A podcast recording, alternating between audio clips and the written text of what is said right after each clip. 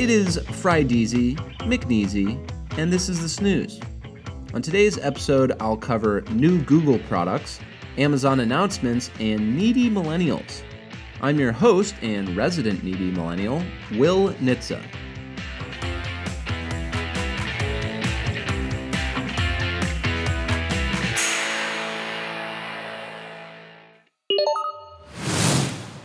Google held a press conference on Wednesday in which it announced a buttload of new products, most of which are Apple competitors. So let's talk about three of them. First, the Pixel 2, which is obviously an iPhone rival. Despite struggling to keep up with demand for the Pixel 1, Google will ship the Pixel 2 starting in a couple weeks.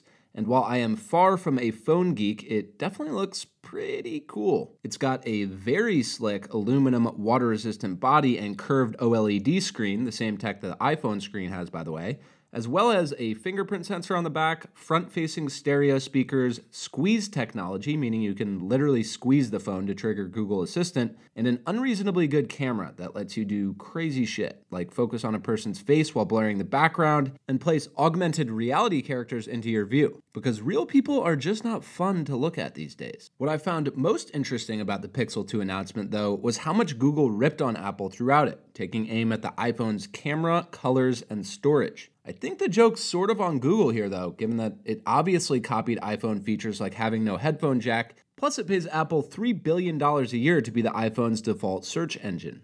A second big release was Google Pixel Buds, an Apple AirPods rival. These are Bluetooth headphones with the unsexy feature of being wired behind one's neck, but the undeniably sexy feature of translating across 40 different languages in real time. Someone could literally be speaking Swedish to me and the buds translate into English in my ear. So I don't even care what the sound quality is like. This feature alone has to make Pixel Buds the category leader. Also, not a good sign for language teachers. A third release was Google Clips, which actually don't clash with Apple and are probably the wackiest new Google product. Clips are cameras that can clip onto whatever you want them to and take pictures for you using machine learning to recognize and learn faces and look for interesting moments to record. It appears this is aimed at parents, as Google highlighted use cases like setting it up on a table in front of heartwarming family interactions. The machine learning tech is definitely cool here, but the George Orwell in me is kind of freaking out. Three pieces of news on Amazon are worth mentioning today. First, it was ordered by the EU to pay close to 300 million bucks in back taxes after the European Commission said it had been given an unfair tax deal. Apparently, three quarters of Amazon's EU profits have gone untaxed for quite some time. Secondly, Amazon is testing its own delivery service called SellerFlex to rival FedEx and UPS, which are two of its biggest partners, by the way.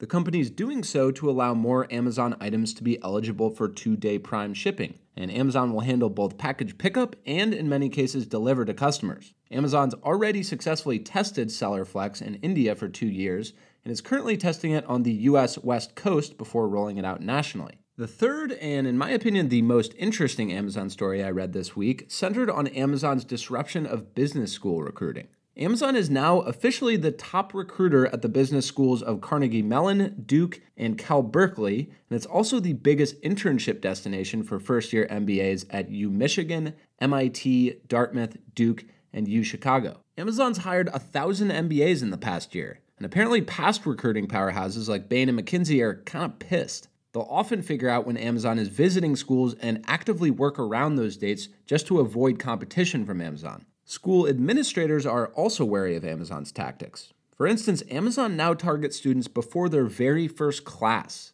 Just this past June, it sponsored an event for 650 soon to be first year and returning female MBA students, some of whom left the event with an internship offer. The dean of Michigan's Ross School of Business said on the topic, quote, it's nearly impossible. You say an academic building is off limits and they're at restaurants and coffee shops right across the street, end quote. My main reaction to this trend is mostly surprise, given that not too long ago, tech companies made fun of MBAs in their PowerPoint decks.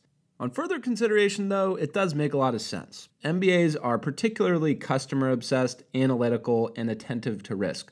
All skills that are really well suited for Amazon. Fast Company put out a fascinating piece yesterday on older brands' inability to cater to millennials' desire for meaning. The article centered on a metric called Enso's World Value Index, which scored 150 brands this year according to three factors how Americans identify a brand's purpose, the extent to which that purpose aligns with their own values, and the extent to which it motivates brand advocacy and purchase. The results are massively different across demographics. For instance, Americans over 55 rate Newman's Own the number 7 brand, whereas 18 to 34 year old millennials rate it the 81st brand. Similarly, AAA, Pfizer, and Samsung all have much lower rankings by millennials than they do with baby boomers.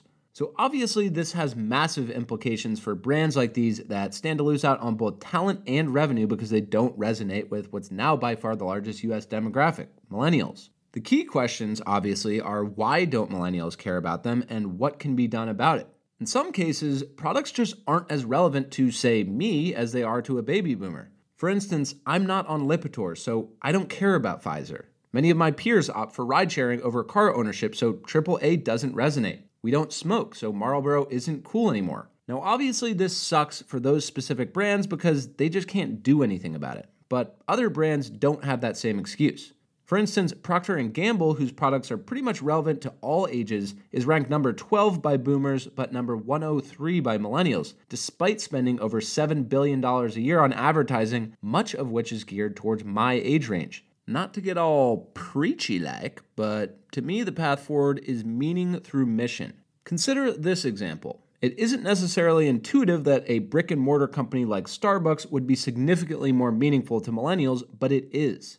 Which is the case because Starbucks earned millennial approval by taking stands around healthy communities, ethical sourcing, social justice, and environmentalism, all missions that resonate particularly with millennials. We'll finish with three headlines and my knee jerk reactions. Number one, earlier this week, Uber directors voted to expand the board from 11 people to 17 and agreed to require a two thirds vote to approve a new CEO. The upshot being that Travis Kalanick's board power is now vastly diminished and his odds of ever returning as CEO are non existent. In other words, the board just out Kalanicked Kalanick. Number two, Netflix just raised its standard plan pricing from $9.99 to $10.99 and its premier plan pricing from $11.99 to $13.99. When you spend $7 billion a year on content, somebody got to pay for that. And number three, YouTube changed its search results after debunked claims appeared in top five videos for news about the Las Vegas shooting and NFL anthem protests. Kind of weird to think that the biggest news these days is about news being fake. And that is all she wrote, ladies and germs. I will sign off today with the simple request that if you haven't, please tell a friend and throw us a rating and review. Unless, of course, you are a troll, in which case I'd say review and rate your own lifestyle, man. Or just keep trolling, that's cool too. Either way, enjoy your weekend and see you Monday.